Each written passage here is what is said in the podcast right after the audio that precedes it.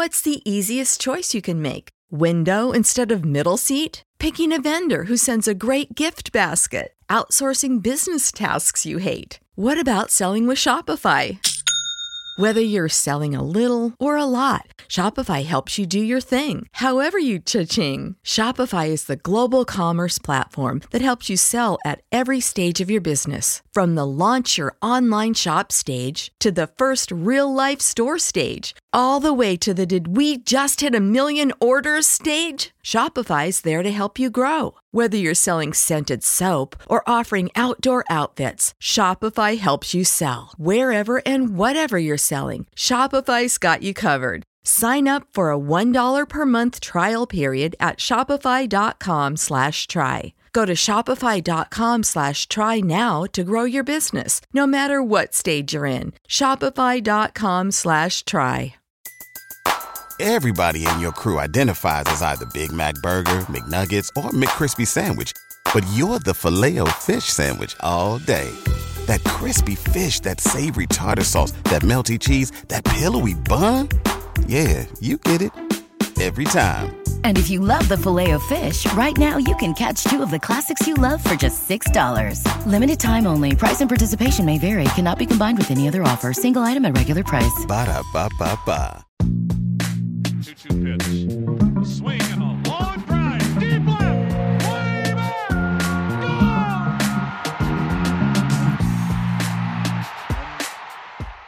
Hey, everybody, JJ Cooper, Kyle Glazer here, another Baseball America podcast. We are in the middle of spring training now, which we're in the middle of, of baseball's really back kind of all around. We've got high school games going on, we got college, and we have a whole lot of spring training that's already happened, but still a good bit of spring training to go before opening day. But the key thing is, and one of the things we want to talk to you about today is we have enough spring training in the books now to start to feel comfortable. Yes, we are talking about small sample sizes still, but we are far enough in to where you can comfortably start to get some opinions about how players look the good, the bad, and a lot of in between. And Kyle, for us, has been doing that. Kyle has been talking to a whole lot of scouts who are, you know, at spring training games, thankfully. And I do mean absolutely thankfully, we are back to a point where you can have scouts at games, which was not true for a lot of last year.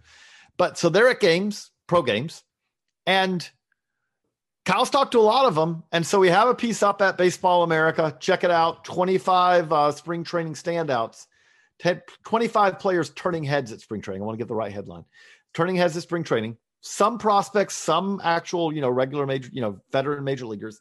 But Kyle, I'm just going to put it on a tee for you. I'm going to throw it like that that pitcher in the ninth inning who wants to get spring training over with, and the umpires have already wandered off because it's that game from earlier this week where the umpires like, no, we're not playing a bottom of the ninth.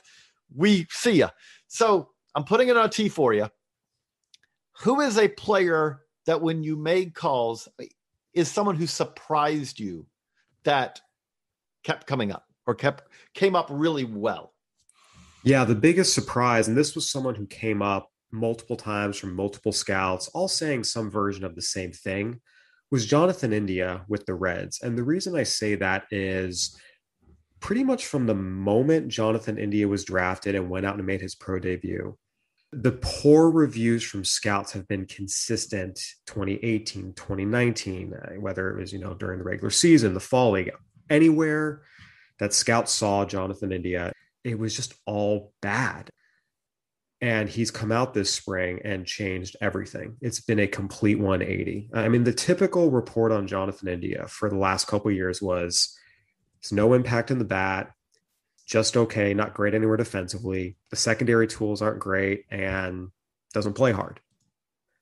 And everything has completely turned around this spring. He's making a lot of hard contact people are really, really liking what they're seeing on the field in terms of his focus, in terms of his effort level, all, all the little things that make a difference. He's having really good at bats. He's moving around the field and playing well.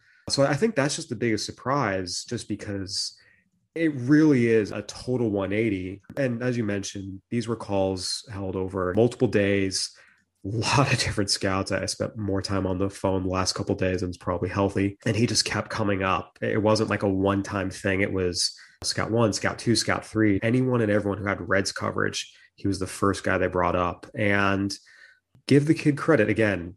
There's a long way to go. It's two weeks of spring training, but just given the types of things that we were hearing from anyone who wasn't employed by the Reds about Jonathan India for the past two years to what we're hearing now, it's pretty remarkable. So I think of in terms of surprises, that was probably the biggest one to me. The thing I will say is, is everything you're saying is what I was getting. And again, alt site was tricky because you are getting a lot of that from people who are understandably with the team because scouts weren't allowed at that. But people, you know, the the what I was hearing about Jonathan India at alt site last year was that Jonathan India was the best player at Reds alt site. And one of the key things, which seems like it's carried over to this year, is he's showing that kind of that oppo power alley power and all that is kind of I, I think a really a key to his game is this is kind of when you you know when you saw him the the reason that he had that breakthrough draft year you know going going back when he was at Florida back to 18 was I don't it's it's kind of it's not even necessarily has to be an all field approach but it's the ability to do impact to do damage at more than just okay if I get a you know a pitch on the inner third and yank it I'm going to be able to do something with it it's that that power, you know, kind of to center a lot of times even. And you put that together with, you know, I, you watch it now. I, this is a, a, little tangent of this, but I, will try not to put you too much on the spot here. But we had Eugenio Suarez play shortstop yesterday as we record this on Tuesday when you know we're recording this on Wednesday, and I don't know another way to interpret this other than they're looking at ways okay, if Suarez is going to play shortstop for the Reds in 2021, that would be a shocking development, I think we have to say. I think the last time he played it regularly was 2014, which was many years ago and a, really a different kind of Eugenio Suarez. But the reason that they would even look at that to me is partly okay, well, we got to figure out a way to get Jonathan India in the lineup. And if you got Mike Moustakas and and Eugenio Suarez already on the roster, they're kind of blocking the two spots, the second base and third base, where he most logically will play. I, I the mind boggles, but there, you know, is there a possibility we could see Jonathan India second baseman if that means Eugenio Suarez shortstop? There's no question the Reds' lack of a shortstop is glaring. That was also something that came up a lot in these scout calls when I would ask about Reds camp and what's going on. And it was Jonathan India looks great. Nick Senzel's hitting well. Uh, scouts still don't love him in center field, but they acknowledge he's getting better. And after that, uh, the exact words one scout used were the Reds are a hot mess. Just there's a lot of pitching injuries. Uh, Joey Votto obviously is out after testing positive for COVID 19, and they do not have a shortstop. So, when you say like right now, I, the the part where I think that Eugenio Suarez on days where you have a pitcher on the mound where you don't think there's going to be a ton of balls to shortstop is a possibility. Is the competitors? It seems like Jose Garcia they realize he needs time in the minors, which means the competitors for this job are Kyle Holder who can field but can't hit, or Kyle Farmer who has spent the majority of his career prime, predominantly as a uh, catcher, but has refashioned himself, you know, pro career, I should say. He played some short in college at, at Georgia, but has refashioned himself as a utility infielder.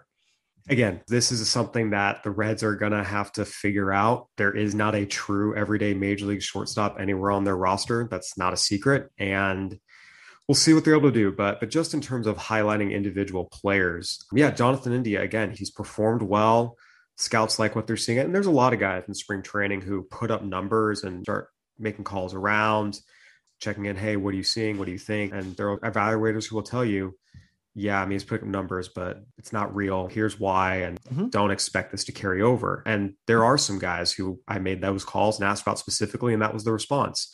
But there was a lot of sense that Jonathan India, what he's doing is real. And he's one of the guys, again, uh, going back and looking through my notes, body's in better shape. The effort levels there, the focus, it's the intangibles, it's the physical skills. And you mentioned him hitting the ball hard. He had a, a long home run, drove it out to right field that got out in a hurry off a pretty good fastball. So yeah, it's all good there. And he's playing his way into a potential spot, whether that's opening day or later in the season. And give the kid credit again. I think anytime you see someone turn something around and really take their careers and own them and work to improve themselves, you just tip your cap. We all want to see guys succeed and just give him credit for putting in the work. And by all accounts, he's turned a corner, at least based on what he's shown in spring training. There's always the caveat that sometimes it doesn't mean anything, but just speaking to evaluators who are out there who have history with him, who, who are watching him on a daily basis out in Arizona, there is a lot of belief that he really has turned the corner and that this is not a spring training fluke. Another guy who's been one of the stars of spring training I think, you know, if you're paying even casual attention, but you went much more in depth on him when talking to scouts about him is Shohei Ohtani, who's hit monster home runs and also hit 100 miles an hour this spring. But when you look at, I mean, what do you think is a realistic? It is tough to project with Shohei Ohtani because he's trying to do something that quite simply no one has successfully done in many, many, many years. You know, he want to, to pitch regularly in a rotation and be a regular member, uh, you know, key member in the lineup, and to do that and stay healthy. He, you know, he's tried this once in the in the states. He did this very successfully, at least, you know, at sometimes his offense was much more up and down, but he did it relatively successfully in Japan. But the last time he tried to do it in the U.S., obviously he had he blew out his elbow. He had Tommy John surgery. Now he's back. But what are you hearing when it comes to Shohei Ohtani and, and kind of what we can expect in, in 2021? Yeah, everything he's doing offensively has just been dropping jaws throughout Arizona and just watched on TV. And you can see it talking to the evaluators who are there. There's a lot of confidence this guy's going to have a big season offensively. Obviously, 2018, he was limited on the mound, but he was still standout offensively. 2019, after having Tommy John surgery, he was limited strictly to DH duty. And again, excelled last year had a down year and he's talked about it how he went back and really revamped his offseason program how he prepared both for pitching and hitting and his body has changed a little bit physically. The swings he's taking the at bats he's taking it's it's really really impressive. And i feel safe to say not just the Shohei Ohtani of old at the plate but possibly even a better Shohei Ohtani. I mean these home runs he's hitting to center field the opposite way he's crushing them. I mean, these are going 450, had 464, cleared the batter's eye against Shane Bieber yesterday. Uh, he's hitting velocity, he's hitting breaking stuff, he's staying back. Swing looks good. I mean, it's it's anything and everything you could want. Just talking to evaluators about him on the mound, he's throwing hard. The performance has not been great. He's gotten hit quite a bit. It just comes down to what is he going to be able to do for you on the mound when healthy. That's really the kicker to all this. This is the most uniquely talented player in baseball. He's not the best player. The best player is Mike Trout. You talk about, you know, CC Sabathia mentioned it on a podcast a little while ago. If you just talk about the most uniquely talented person in Major League Baseball, it's Shohei Ohtani. No one else can throw a hundred with a nasty split and a good slider for strikes and get big league hitters swinging and missing. And oh, by the way, hit 20 plus home runs and hit 280 against major league pitching at the same time. There's no one alive who can do that. Oh, and he's a plus runner. I mean, he is the creative player in a video game, but he's just got to stay healthy. And right now, evaluators are seeing a higher ceiling at the plate. The stuff is really good. It looks great. I thought it was interesting. One of the evaluators I spoke to made the comment that the control is such that you really like him for five innings getting through the lineup a third time. He's not 100% convinced he can do it. We've seen him do it in 2018, but that was also a Tommy John surgery, a flexor strain, and a knee surgery ago. So it's possible that's changed a little bit. We just kind of have to see once he's back on the mound, pitching regularly. I think there's definitely a sense that if he gets hurt again, it would be time to just make him a, a full time hitter and there's a sense that that wouldn't necessarily be a bad thing because his bat is just so, so, so good that even if he's just hitting only, and he can just focus on that. I mean, one evaluator said, I have no hesitation saying, yeah, he'd hit 280 with 70 game power, and that's 30, 35 home runs, maybe even pushing 40 if he's just hitting regularly. And even if he's just doing that, he's a tremendous asset to this team. But- so we, we have to see what he can do, but but there's a lot of confidence in the bat for sure. Funny thing is though, is, is don't the Angels like if you said where do the Angels need him more? They need him and they need him both, but they need him more as a pitcher, don't they? In some ways, like that's where they have the bigger need, isn't it? Like if, if you said you could get one version of Shohei Ohtani, you could you can only get the pitching or the hitting. They need the pitching more in 2021 than they need the hitting, isn't it?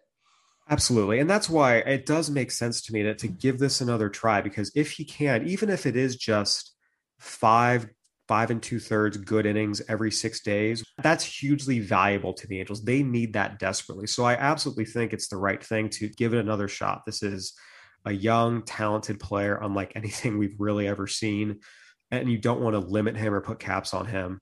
But I do also understand the growing sentiment that if he gets hurt one more time, just let him hit. And there is more confidence, I would say, among the scouting community that he will be a consistently impactful hitter than a consistently impactful pitcher, just given the health issues and just given the physical strain of doing both. We have to see if he can do it over a full season.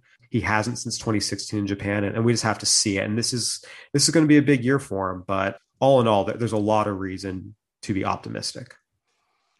I got a lot more we're going to talk about. Before we do, we're going to stop for a quick message. And we're back.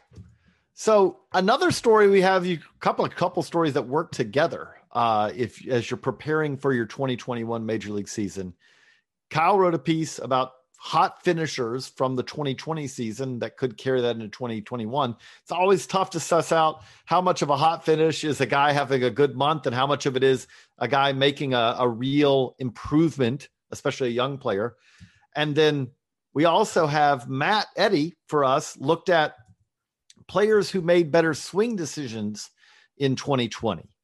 And there's some overlap in there. There's some there's some you know things that tie into there. And but but two players who are young players, highly regarded players who actually happen to both play some third base. Uh, you know, is we have Vladimir Guerrero Jr., who obviously was uh, the number one prospect in the game not that many years ago, was considered coming up through the minors to be the best pure hitter to come out of the minors in a very long time. Even though when we say that now, we'll just acknowledge Juan Soto is it's going to be really hard to have Juan Soto not be the best pure hitter in this generation. Juan Soto went through the minors so quickly that we never got to tag him with best pure hitter of the minors because when you play in the AZL and then like a month in the uh, G in the uh, low A and then off you go to the majors, you don't have time to wear that crown. But we have Vladimir Guerrero Jr. and we also have the Braves Austin Riley. You know, Riley uh, was very much one of Matt's better swing decision guys from 2020. But Kyle, I'll kind of throw it to you. Are, are those two players that we have reason to be getting optimistic about? Is it one of the two, or or what do you think? Yeah. So uh, the short answer is yes. Uh, I want to take a step back. So one of the things that I did, as you mentioned, was looking at players who finished 2020 strong, and there was two parts of that. And one of the big ones is major league players are used to a six week buildup in spring training. And with summer camp, they only got three weeks. A lot of these guys, the first three weeks of the season, they were still in spring training mode. They were still in buildup mode. And we saw that with the quality of play those first three weeks. So I kind of wanted to look at and say, okay, let's toss out those first three weeks for the guys who struggled because, again, they're kind of in spring training mode still. And let's look and see who got really hot once the timing was kind of normal, once they had that full six weeks. And Austin Riley and, and, Vladimir Guerrero Jr. popped up right away as, as two guys that after the first three weeks of the season, they were really, really, really good. They had taken some of the steps forward that were expected of them. So uh, it definitely caught my attention there. And then looking at just some convergence, who are guys who the surface stats look good, the underlying metrics look good, the scouts look good, who keeps popping up?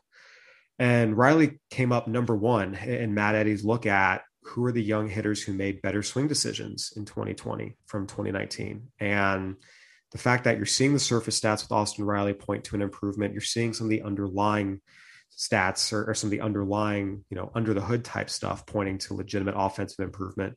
I think that bodes well. And then with Vladimir Guerrero Jr., we talked about it. He's talked about it. The Blue Jays front office talked about it. Scouts have talked about it. He was not in great physical shape at the start of last year. He started losing weight during the year. We saw him really, really take off there, split between his first 20 games and his final 40 games. It's pretty stark. And this spring training is one of those things I've dug in with evaluators. Uh, again, we quoted one evaluator in this piece, but I spoke to a lot of different evaluators about Vlad, and he kept coming up that everything's better in the swing. It's more loose, it's more athletic. He's able to get his bat in positions he wasn't able to get it to last year just because he was just too big. The way his body worked, he couldn't get the barrel where it needed to be. And there's a lot of faith. So I think anytime you see traditional stats, analytical stats, scout looks, and you're starting to see some commonalities here. That to me is where you say, yeah, I think there's a very good chance that Vladimir Guerrero Jr. and Austin Riley are, are two of the many young players in Major League Baseball that we could see take that step forward this season. Both of these guys at various points ranked as the number one prospects in their system. Guerrero, as you mentioned, was a top prospect in all of baseball. Riley, if I remember correctly, snuck into the top 25 at one point. There's been an expectation that these guys can be impact players. And I do think just looking at everything, all the data, all the scouting opinions we've collected, these are two guys that jump out as they just keep popping up as, yeah, they might take that step in 2021. Yeah, right. Riley uh, got to 22nd in 2019. So uh, he would, if he can do that, if he can take that step forward. Obviously, big for the Braves who are looking to uh, defend their NL East title. And uh, if Vladimir Guerrero Jr. can be can be what we've expected. I mean, there's very lofty expectations on him, but if he can be close to what we expect him to be, and he's still very young, I, that makes the Blue Jays a fascinating team in what should be a very good AL East. Yeah, if you look at his last 40 games last year, he hit 285, 348, 500. And again, we have to see just how it all holds up over a full season. There's a big difference 162 games versus a hot month at the end of the year, but just everything seems to be pointing in the right direction. And, and again, what does that mean? Does it mean he becomes the elite level hitter people expected right away? I, I think just in general, there's an expectation it will be better. And he'll tell us how much better that's going to be. And this goes with Austin Riley too. Just continue to grow and, and hold and maintain the adjustments they've made. For Riley, it's the swing decisions. For Guerrero, it's his new physique. And if they do that, there's absolutely reason to be optimistic. So, okay, diving into like, you know, those are guys who kind of fit that that profile of the the recent prospect who who really hasn't kind of put it all together yet going a step beyond that, like guys who were kind of a little bit more established in the majors, but a guy who you think could take another step or, or could be really kind of go from being a complementary piece on a team to being kind of a, uh, a kind of more of a cornerstone guy. Is there anyone that comes to mind for that? That's got a guy you're looking for in 2021? Yeah, maybe this is cheating a little bit. Kyle Tucker, that's my big, big pick to click this season. I actually we do our MLB season preview issue for Baseball America, and one of the categories is pick your breakout hitter for 2021. And I made sure to jump in there as soon as it was open to put Tucker in as my pick to make sure no one else took him. I think this is a young outfielder we're going to see climb, I, I think, into the upper echelon of American League outfielders. And the reason I think that is so just with the way the regional schedules were last year, I was obviously doing the bulk of our major league coverage, uh, but I was only seeing West teams, which means I got to see a lot of the Houston Astros over and over and over again. And with Kyle Tucker, you could just see it. I know that's kind of cliche, but it's really the best way I can say it. About midway through last year, he just clicked. The at bats were better. He was hitting the ball harder. He was consistently driving the baseball, and and you were starting to see the Kyle Tucker, who was a top 10 prospect in the game at one point. And you go back and look, he also fit into this, you know, guys who, if you, if you throw out the first three weeks, when again, a lot of these guys are still in spring training mode, just look at what he did kind of after that. He was one of the 15 best hitters in Major League Baseball from about mid August on, which, whether you want to measure it by average, OPS, I mean, pick your stat. He was really, really good. And the moment that really clinched it for me was actually when I was covering the Astros Rays ALCS. He had two left on left at bats against Aaron Loup during that series, where I was just like, yeah, this is going to happen. A young left handed hitter facing a lefty killer in, in big situations. He's staying back, drove the ball hard the opposite way. I mean, exactly what you're supposed to do left on left. That was big for me seeing that. I just think it's all going to click in a big way for him. And that's going to be big for the Astros. They lost George Springer. Obviously, Tucker doesn't play center field like Springer, but that's a lot of offensive production to replace. And getting Yordan Alvarez back healthy. And if Kyle Tucker takes the kind of step forward, I think he will. I think this is still going to be a very, very, very dangerous offense that has a chance to be one of the best in the American League. Okay, I've waited this long, which is I, I have to say I think is is restraint on my part that we've gotten this far in a podcast talking about spring training, and I haven't asked you about Bobby Witt Jr. because it, it does feel like that that if you said you know, there's the songs of summer where it's like, oh, that year the song of summer was this. The the player of spring training, I feel like, is Bobby Witt Jr. right now, the one that everyone wants to talk about, understandably, because he checks so many boxes. For one, he's a junior, like where play people actually know who his dad was. He was a prominent draft pick. He's extra young. He's on a team that he's the most interesting thing going on with the Kansas City Royals right now. And he keeps performing and they keep not sending him down. So put that all together. What does that mean right now, Kyle? Uh, it means we're seeing an incredibly talented young player do some incredible things. Uh, again, it's only spring training. This was this was fun for me. Just really diving in with scouts about what they're seeing from Bobby Witt Jr. Because obviously we're seeing everything on TV, or at least everything on TV that's being broadcast. Uh, one of my complaints is there's been a lot of spring training games where there is no broadcast, even on MLB.com. So some of his heroics haven't actually even been seen by the general public. But the games that have been on, yeah, I mean, he's doing ridiculous things. Uh, and he was one of a lot of guys that a lot of scouts talked about as, as prospects ready to take a step forward. He's obviously the most famous, but look, Jonathan India got raves. Alek Manoah got raves. His Royals teammate Nick Pratto actually got a lot of mentions too. And we talked about Jonathan India, and there are a lot of prospects that the evaluators are seeing really good things from as guys that could take the next step. But just from a, a public facing standpoint, yeah, Bobby Witt has been the story of spring training. And I mean, the scout reviews were every bit as glowing as you'd expect. I talked to a lot of different scouts about him. You know, again, we we used one quote in particular, but there were many, many other quotes that were even more glowing what keeps coming up is we knew he had five tools that could be impact tools. If you pick up a Baseball America prospect handbook, it's 60s across the board. We knew that he played the game hard and came from a good baseball background with his dad. Again, he was you know, BA's high school player of the year. He was the first high school player selected in the 2019 draft and the top high school prospect in that draft. He, you know, struggled in the AZL, but he was great at the alternate site last year. We even saw some video on summer camp. So uh, there are things we knew about him. He was a top 20 or 25 prospect from the moment he was drafted.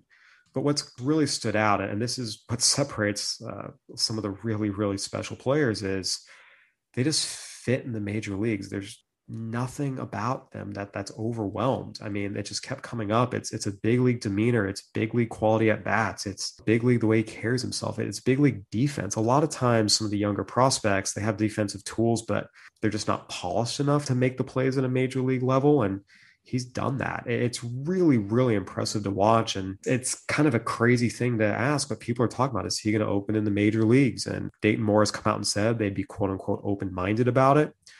I really dug in with evaluators on, on what they thought. And what pretty much came back was they think that he could compete up there right now, which again is an incredible testament to a guy who has not played above the AZL.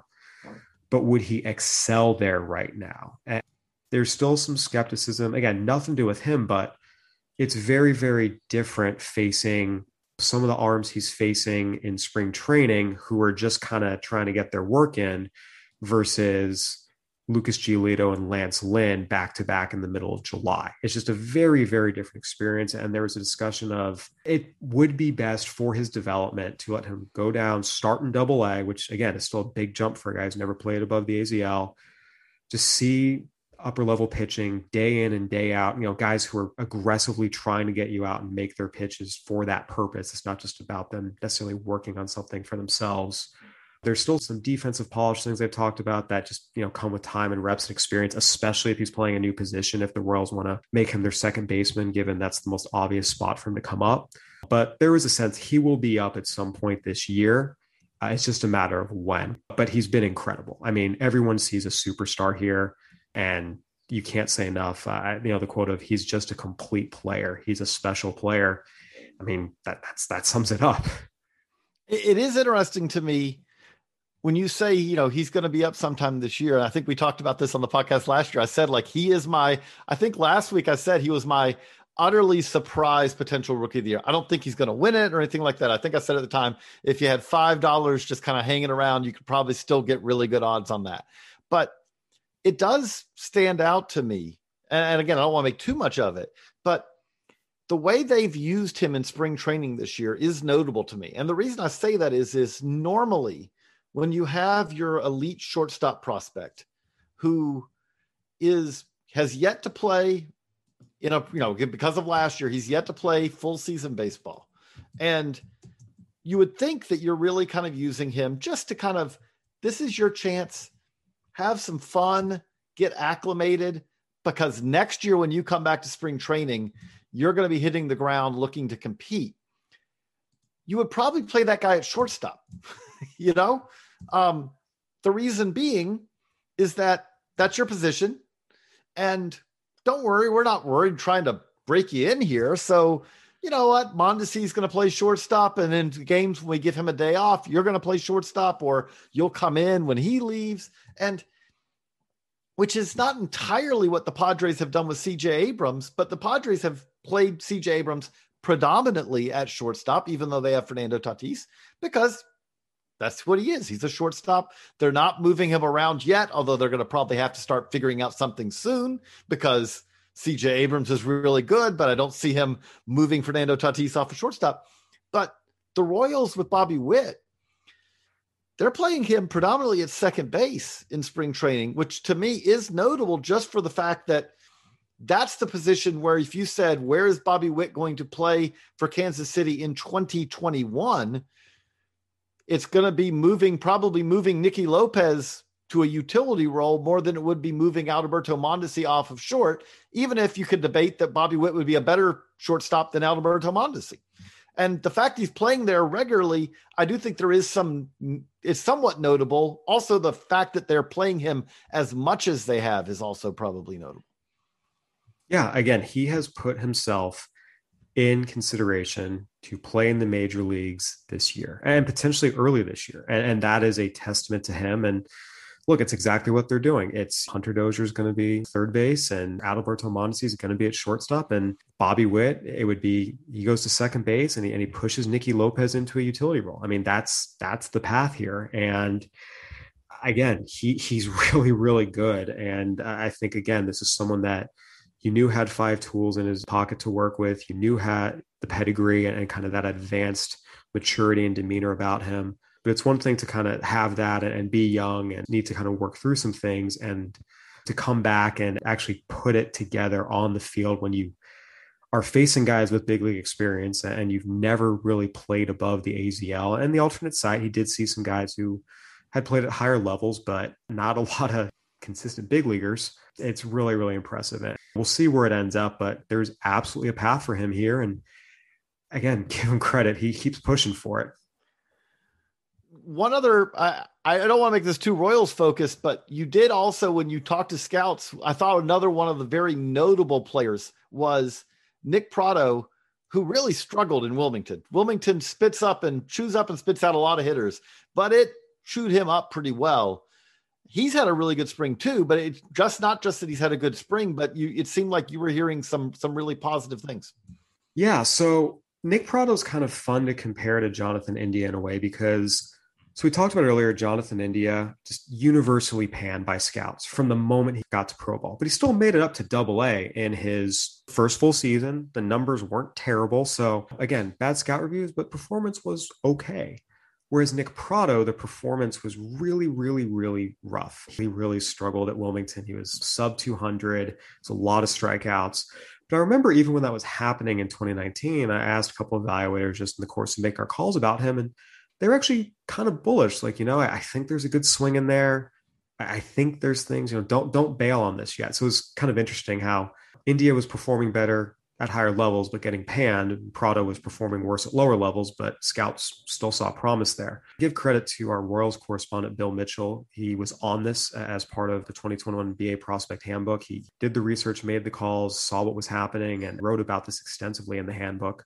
The Royals just completely overhauled Nick Pratto's swing. I mean, they really, really worked hard with him to kind of changed a lot. It, it's not one thing. It wasn't a small adjustment. They really, really smoothed a lot of things out. They got in better position to hit. I, I mean, everything. And it's really unlocked, you know, just kind of that innate ability. There's always been kind of a, a feel to hit, and that's what he was drafted for. Really, really good feel to hit. And he's kind of starting to tap into it. Different kinds of pitches and different parts of the zone. Whatever he needs to do to get the barrel to the ball and drive it, he's doing it. And in a better hitting position earlier. Everything's just so much smoother. It's it, it's really impressive. Again, we have to see him maintain it over the course of a full season against advanced upper level pitchers. This is only 14 games, but for him to come out facing a lot of guys with big league time and seven for 16 with three doubles and three home runs. I mean, it's not cheap hits. He is driving the ball. It's impressive. No, it, it's it's something where I, I also uh, the key thing here is, is we kept talking about with the Royals, the Royals rebuild. It's you know the pitching, the pitching, the pitching, the pitching. But we said they have to have the hitters to go with the pitching. And if Nick Pratto can be a guy who really does that to go with Bobby Witt, we don't have a whole lot of debates about Bobby Witt. You start to piece together the possibility of how this all could come together, which is, uh, you know, a team that has the pitching like they have young pitching like they have, maybe there are just enough bats. I still would like to see more bats than they have coming up, but it's starting to get a little more interesting than it was even just two years ago when we were talking about these guys at the end of the 2019 season. Oh, absolutely. I mean, if you looked at the Royals, mapped them out into the future, it was very, very clear they had some offensive holes they were going to have to fill in some way, shape, or form. Again, Whit Merrifield's a stud. You feel really good about him. Jorge Soler, you know, was down last year. He was really good the year before. I think you feel really good about him. Hunter Dozier, same thing, down last year, good the year before, just got an extension. You feel good about him. Salvador Perez as well. So, yeah, you have some guys in the majors that you can count on, present and future, to, to hit for you. But that's four guys. You still need to find five other guys somewhere else, whether it's free agency, trades, uh, or, or home growing them. And if you can get as many of those guys as possible just up through your system, that's huge. And if Witt and Pratto too, if he's able to really maintain this and all of a sudden that four good hitters that you can map out into your future become six and you start putting that together with the pitching staff they kind of have a couple of guys have gotten up a couple more guys are coming. Then you can start to say okay now this isn't just a team that has some nice pieces this is a team that might be complete enough to start really winning some games. Andrew benintendi that acquisition this offseason was big. So it, it's starting to become i want to say a clear picture but you can kind of see it more realistically clicking and that's especially true if Witt and Pratto can continue this. Uh, it, it, starts to become kind of a, a, an interesting uh, rebuild. And we'll know a lot more again, as we keep saying, it's kind of a constant theme on the Baseball America podcast. We're really excited to get the minors going too, because then we're going to know we're, we're, we're, we're facing everything. We're trying to, as best we can, give insights from snippets. But man, it's going to be nice when we go from having snippets to uh, semi full season, 120 game minor league season to kind of understand and fathom with all these players. That is something that we are eagerly looking forward to. But it's it's not that far away now. And uh, again, just on a minor aside, and if you're a fan, it also sounds like we're heading in the direction where teams are going to be playing in front of minor league teams are also going to be playing in front of fans, which is encouraging because I, if we'd have been recording this podcast two months ago, I wasn't so sure about that in a lot of places around the country. So uh, a lot of positive signs with that. Kyle, before we wrap this up, anyone else that jumps out to you, like you, you know, it can be an established major leaguer. Like who is it like someone that you, when you're doing this, that, that stands out as like, Hey, here's someone else just to keep an eye on maybe they are bouncing back, maybe they're you know haven't taken that step. But anyone else that that jumps out to you, or you know is going to take that next step? Yeah, I mean, I think bounce back. You look at Josh Bell. It was really, really stark to me that he actually did hit well. Again, take out those first three weeks, and once he kind of got into regular season form, he actually hit well last year, right in line with his career norms. So I think getting to Washington, having a full season, we're going to see a lot more uh, the type of player that was an all-star for the Pirates in 2019, as opposed to the guy who the final numbers in 2020 weren't great. But again, if you kind of look at what he did once he was back on a normal timeline after the a full six weeks that he would normally have, he was still pretty good. So that's one I'm really looking at. And then I think from a young big leaguer perspective, you know, the guy who intrigues me is Victor Robles. Hearing some of the improvements he's made offensively, uh, that, that would be huge for the Nationals as well. So I think in a very competitive NL East, if Josh Bell can be the guy he was at the end of last year and Victor Robles can take the offensive jump, that's something that's really, really going to help them. And then the final thing I'll say is I was thinking about this. I feel like, you know, every year we make our MVP predictions and for the most part, whether it's us or a lot of other places, it's always kind of the same guys. The American League, Mike Trout's always in the mix. Uh, in the National League, I think a lot of people this year are picking some form of Soto, Acuna, and Tatis. That's pretty much the picks. But there's always guys who we know are really, really good players and but for whatever reason we don't think of them as MVP candidates before the year and then they go out and win it. I think Freddie Freeman's a great example last year. I mean, he's been a one of the game's stars, just an absolute star for many, many, many years, but if you went and looked at preseason MVP voting, he wasn't really getting picked anywhere as the guy and he went out and won it.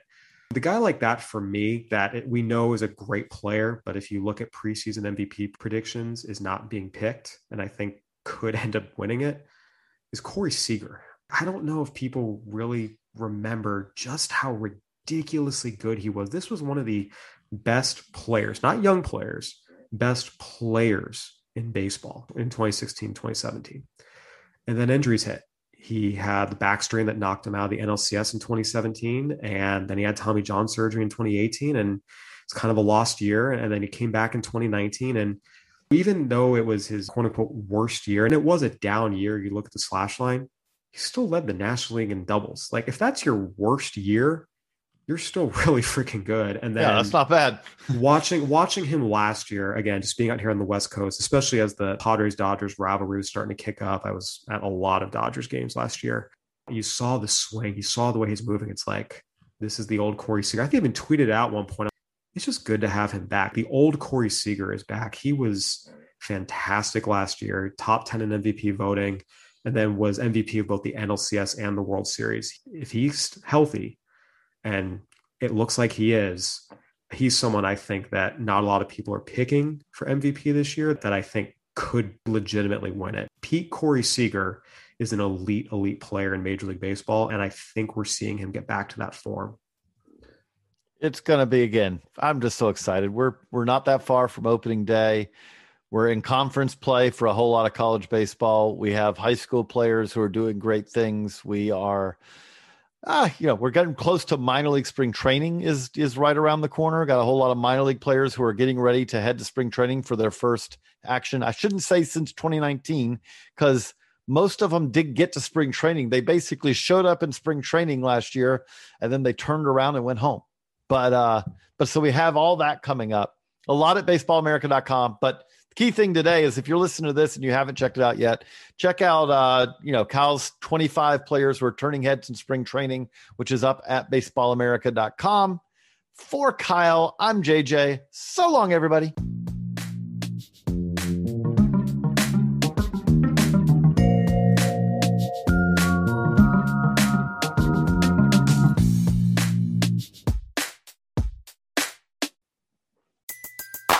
Everybody in your crew identifies as either Big Mac Burger, McNuggets, or McCrispy Sandwich.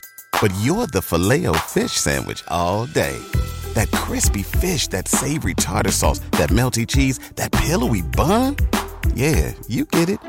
Every time. And if you love the filet of fish, right now you can catch two of the classics you love for just $6. Limited time only. Price and participation may vary. Cannot be combined with any other offer. Single item at regular price. Ba da ba ba ba.